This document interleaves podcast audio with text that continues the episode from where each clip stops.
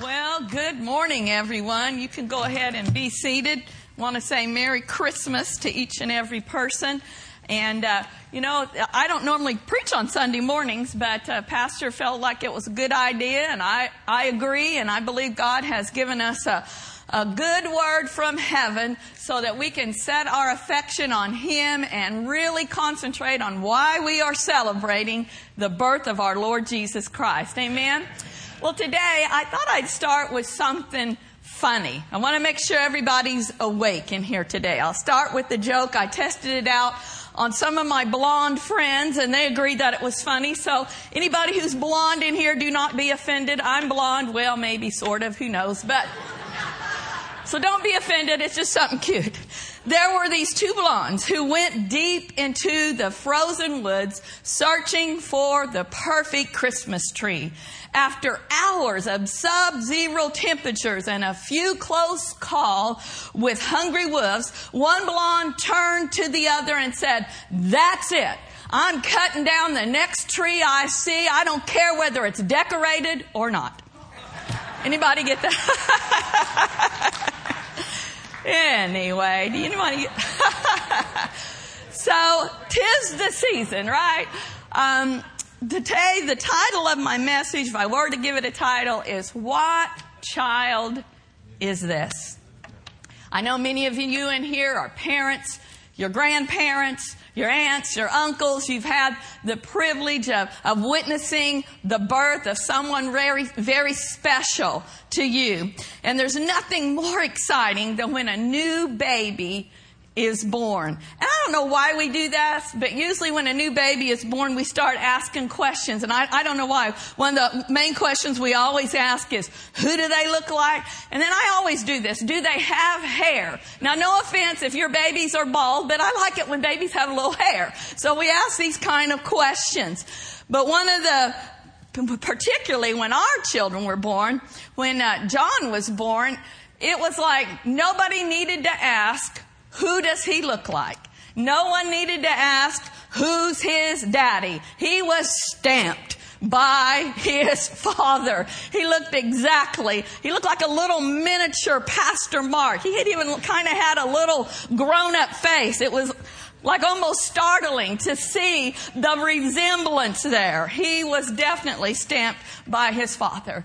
Well, you know, the Lord Jesus Christ, when he was born as a baby into this earth, he was stamped by his heavenly father. He had the characteristics of his father that sent him down to earth. Let's look in the word of God today over at Isaiah chapter 9 verse 6 and today I will be reading most of these verses out of the New King James. For unto us a child is born, unto us a son is given, and the government will be upon his shoulder, and his name will be called, let's say all of these together, his name will be called Wonderful, Counselor, Mighty God, everlasting Father, the Prince of Peace. Hallelujah.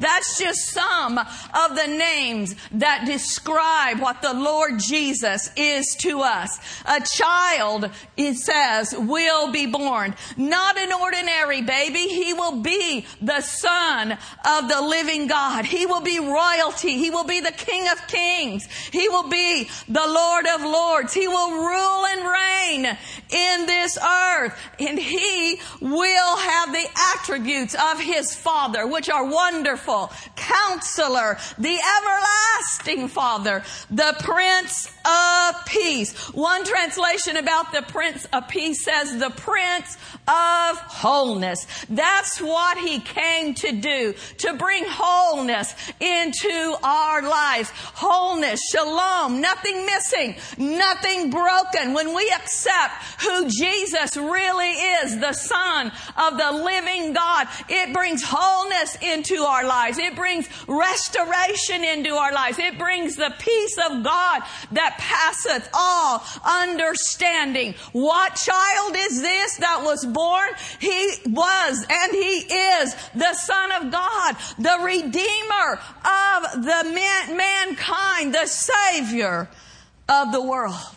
When he was born those many years ago in that stable there in Bethlehem, there were few people that knew who had actually entered the earth. There were thousands of people alive at that time, but the Bible only lets us in on a couple of groups of people that acknowledge and recognize the glorious entrance that had just happened in this earth. So let's read just a little bit of the Christmas story here in Luke chapter 2. We'll begin in verse 8 of Luke chapter 2. Now there were in the same country shepherds living out in the fields, keeping watch over their flock by night. And behold, the angel of the Lord stood before them, and the glory of the Lord shone round around them, and they were greatly afraid. Then the angel said to them, Do not be afraid, for behold, I bring you what kind of tidings? What kind of tidings? Good tidings. And then I love this part of great joy, which shall be to all people. How many people? All people. For there is born to you this day in the city of David a Savior who is Christ the Lord. And this will be a sign to you. You will find a babe wrapped in swaddling clothes, lying in a manger. And suddenly there was with the angel a multitude of heavenly hosts praising God and saying, glory to God in the highest and on earth peace good will toward men. We just read in Isaiah, He is called the Prince of peace. Jesus came to give peace into the hearts of mankind. There's never going to be a time in history where there is absolute peace on the earth between nations, but He came to give men and women peace in their hearts, even in the midst of turbulent times, even in the midst of when storms are raging all around us like they are in the day and age that we live in. If we will accept this king that was born those many thousands of years ago on Christmas Day. If we will accept him, we will have that peace. He's the one who comes into our life and says, peace be still, even in the midst of this trouble that's going on around us. But we have to acknowledge His glorious entrance into the earth. The angels that day, they appeared unto, first of all, the shepherds. And what did they say? I'm bringing you good tidings. Aren't you glad that the gospel is good news and that it produces great joy when we receive the truth of the gospel? Sorrow sorrow and mourning has to flee away. Turmoil on the inside is gone and there's peace. There's righteousness, peace, and joy in the kingdom of God when we receive Him when we receive this Savior. And I love that phrase in verse 10. This good tidings of great joy shall be to all people.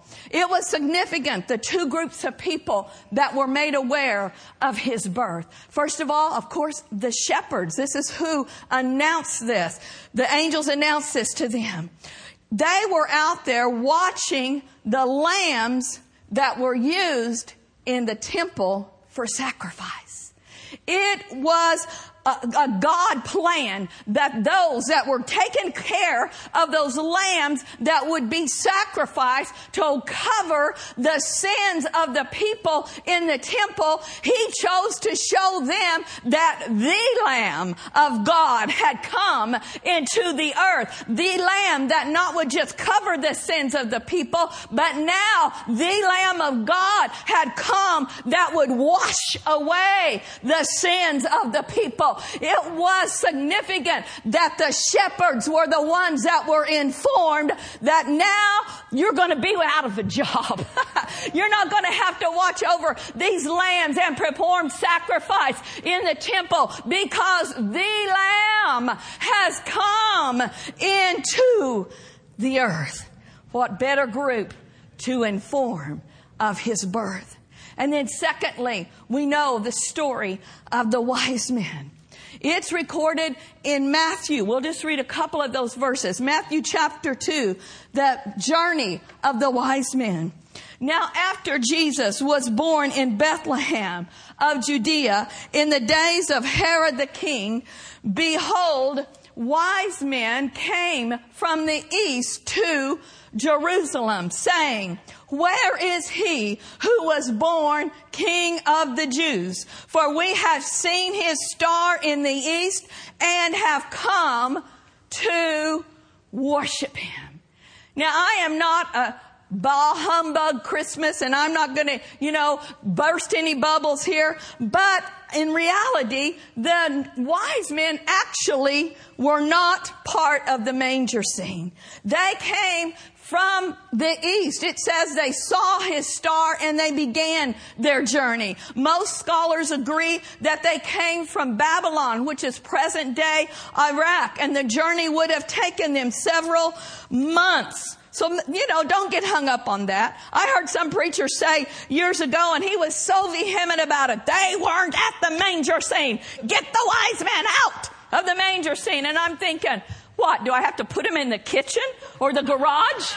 They were coming. They saw the star. They were on the way. So it's okay to leave them in the manger scene. The point is we celebrate the fact that they saw the star and they came. And I love that the Bible calls them wise men. They were wise to realize what had just happened in this earth. There were people looking up into the heavens that day. They probably saw an unusually bright bright star, but they didn't study it out. They didn't follow it. They didn't come and make the journey. So these guys were definitely wise to recognize what had just transpired.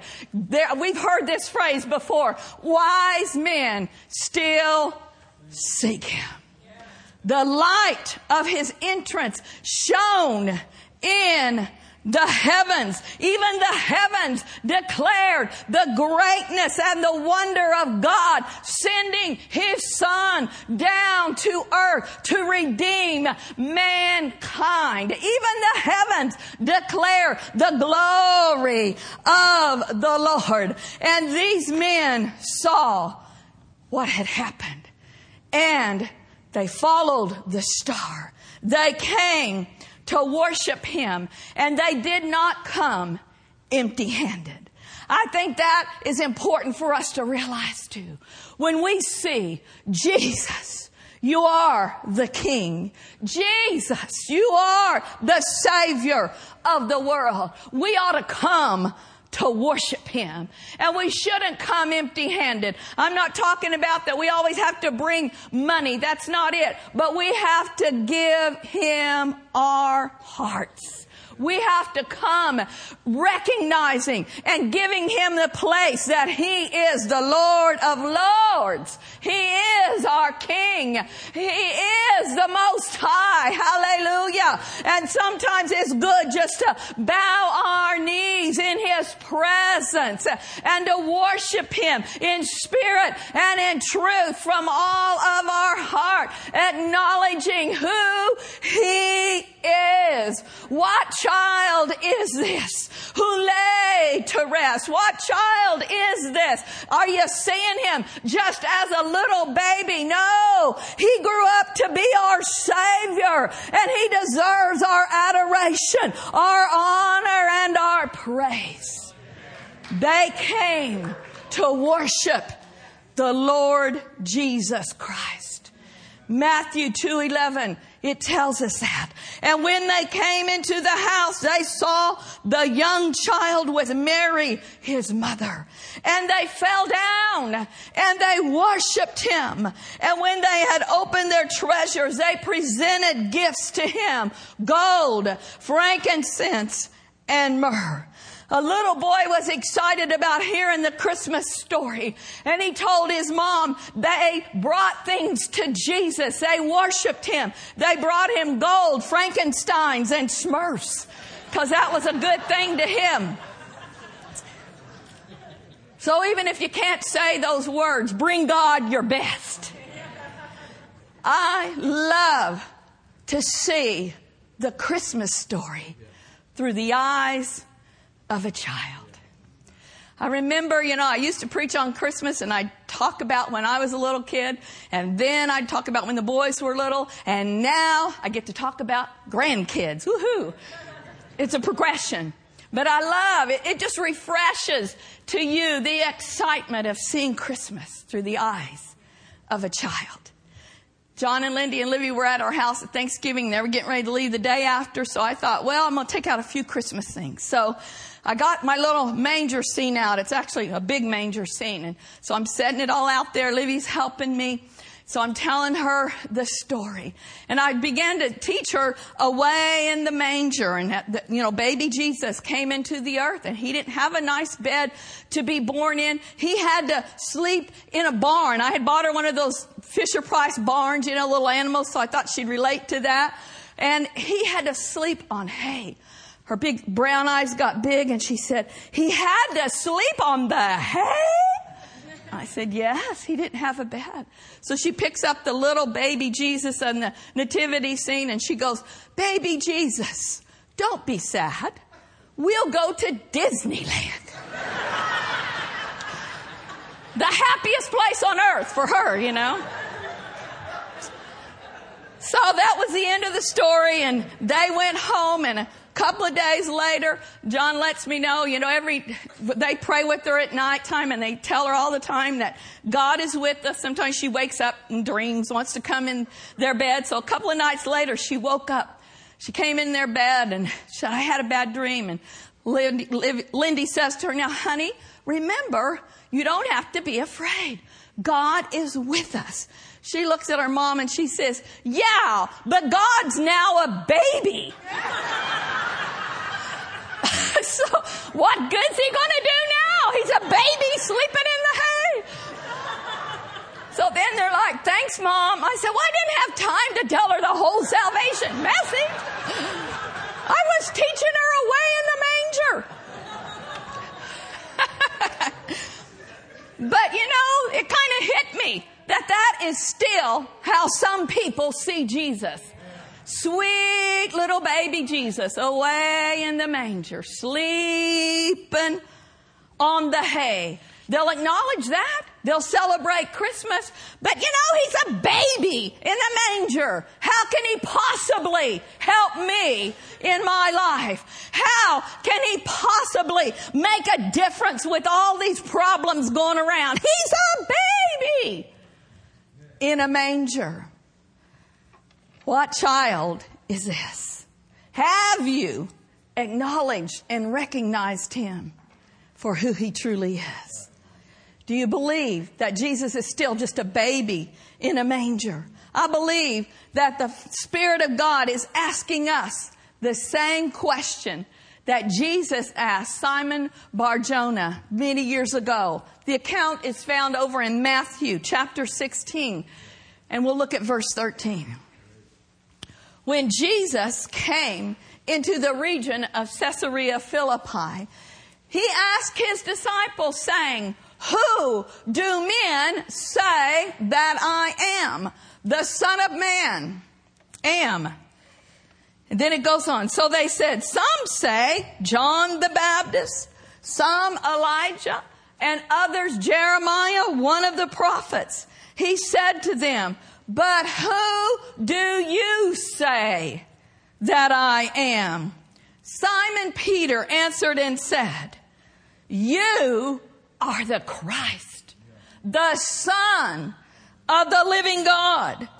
Jesus answered and said, flesh and blood has not revealed this to you, but my Father who is in heaven. Did you know today when Jesus asked that question, who do you say that I am? There's multitudes around the world that will try to give you a reasonable explanation of who he is. Some will say, oh yeah, he was a prophet of God. Others will say, he was a great teacher. Oh, he was an awesome philosopher. Yeah, he was a good guy. But they won't say he's the son of the living God. Today, it's important for you and I, and I know the majority of people in here, you're already born again. But this is just a reminder. Who do you say that He is? Do you say, He's my Savior? He's my Lord. He's my healer. He's my provider. He's my Prince of Peace. He's my counselor. He's my helper. He's my intercessor. He's my high priest. He's the mighty God. Hallelujah. He is the soon coming King. Who do you say that he is. Jesus, we celebrate his birthday and rightly so. But he didn't stay a baby. He grew up and he stepped in to his destiny. He stepped in to who he was called to be. The writer of the Gospel of Luke gives us the details of that glorious Christmas day, gives us the details of how he was born of a virgin. But I find it interesting. The, in the book of John, John doesn't even address his natural entrance in the form of a baby. John goes right to the point point of what happened spiritually when he made his entrance. John chapter 1, verse 1. And the Word. This is the first thing that John says. He doesn't say there was a baby, there was a virgin, and all of that is important. But he's addressing what happened spiritually. He's addressing how our Father saw Jesus coming to earth and taking on the form of a man. And the Word became flesh and dwelt among us. And we beheld His glory, the glory as of the only begotten of Father, full of grace and full of truth. He was saying, see Him for who he really is. He, Jesus, took on the form of a man for you and for I. But he was literally the Word of God made flesh. Yes, we celebrate his birthday on Christmas and during this season. But you know, it's all right to celebrate our birthdays. But when you get 30 and 40 and 50 years old, typically they're not talking about what a cute little baby you were. we grow and we step into what God has planned for our lives. And this is what we need to see in this Christmas season. What child is this? He's the son of God. He's the glory of God. He's the word of God. He's the promise of God in flesh. He made his entrance that he may grow up, that he may die on the cross, that he may become our risen Lord and Savior. Down through the ages, the Holy Spirit has tried and has revealed to us who this Jesus really is. I think it's a ploy of the devil, really, that try, has tried to get people to worship the manger scene, to worship the little baby Jesus. Thank God he was that baby. But let's grow in our knowledge of him and let's embrace who he is today our risen Lord and Savior, the one who came to redeem mankind from their sin. I know it's still kind of early, but I want to ask the musicians to go ahead and make their way up here. I'm going to quote Pastor today. I didn't have a long word, but I believe it was a good word.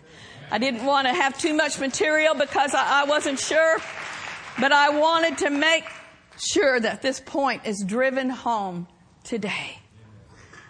What child is this? The Holy Spirit inspired a man way back, I believe it was in 1865, to write this Christmas song.